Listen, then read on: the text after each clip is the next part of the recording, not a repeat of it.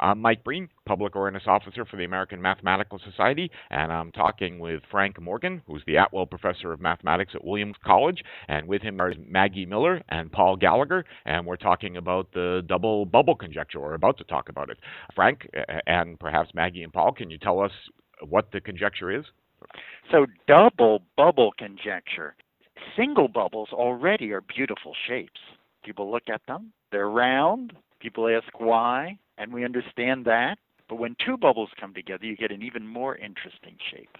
Now, the reason a single bubble is round is because it's the least area way to enclose given volume. And the conjecture is that that double bubble shape that you see all the time is the least area way to enclose and separate those two given volumes of air. And it's no longer a conjecture, right? It's now a theorem. That's exactly right. And you were pretty involved in proving the theorem, weren't you? We used to think that this was known long before it was. And I had got started when I asked one of my poor thesis students to include the proof as part of his undergraduate thesis. And we talked to the mathematicians around the world who knew how to prove it. It turned out they didn't. And so that's when the whole question started were Maggie and Paul involved, or are they involved with like? No, they're current. So Maggie and Paul are are doing work with me this summer. It was a group of students back in 1991, I guess, that were or before that were working on this double bubble question. And ever since then, the geometry group has continued this noble tradition. And this year, Maggie and Paul are looking again back at single bubbles, but in spaces with density, uh, a concept that played an important role in Perelman's proof of the Poincare conjecture. Huh. And is this a program that just goes on in the summer, or is it all school year? Well, mainly it focuses on the summer. So, so I have I usually have four students around for the nine weeks of our program, and then there are other faculty with their students. I think we've got a total of 31 students this summer doing research in all different areas of math. Paul and, and Maggie, or either one, how does it feel to do math research? Uh, it's really fun. Uh, it's really sometimes frustrating, and it feels like you spend a long time working just to find a small fact. But when you do, it feels really rewarding. Uh, yeah, that's right. It's uh, really a fantastic feeling when you finally get to the top of that mountain after you know climbing for two weeks.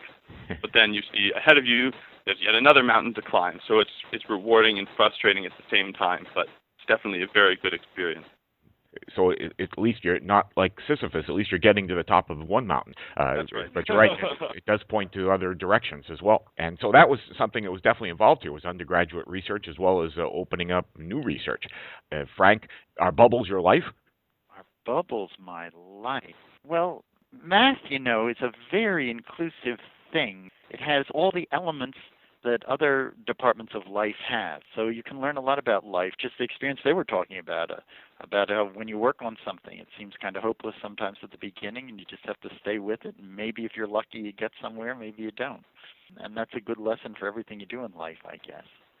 Bubbles have got to be the simplest example of what we all do all the time, which is trying to minimize or maximize something, right? Max min problems, that's what students see in calculus.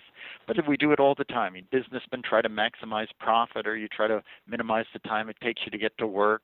There are max min problems around all the way. And what is more simple and beautiful than the one the soap bubble does, just trying to minimize area for given volume. And are there conjectures connected with more than one bubble coming together?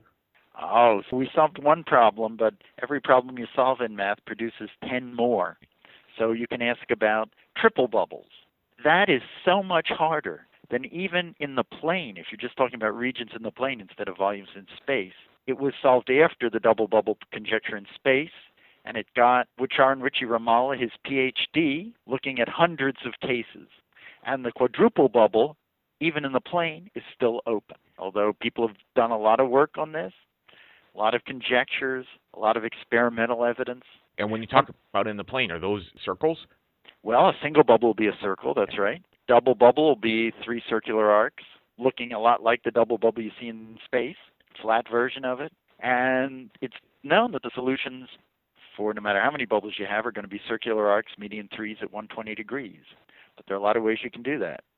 That's Frank Morgan of Williams College, along with Maggie Miller and Paul Gallagher. And in part two of this interview, Frank will talk about his blog as well as the history of the double bubble conjecture, and Maggie and Paul will talk about the research they're doing this summer.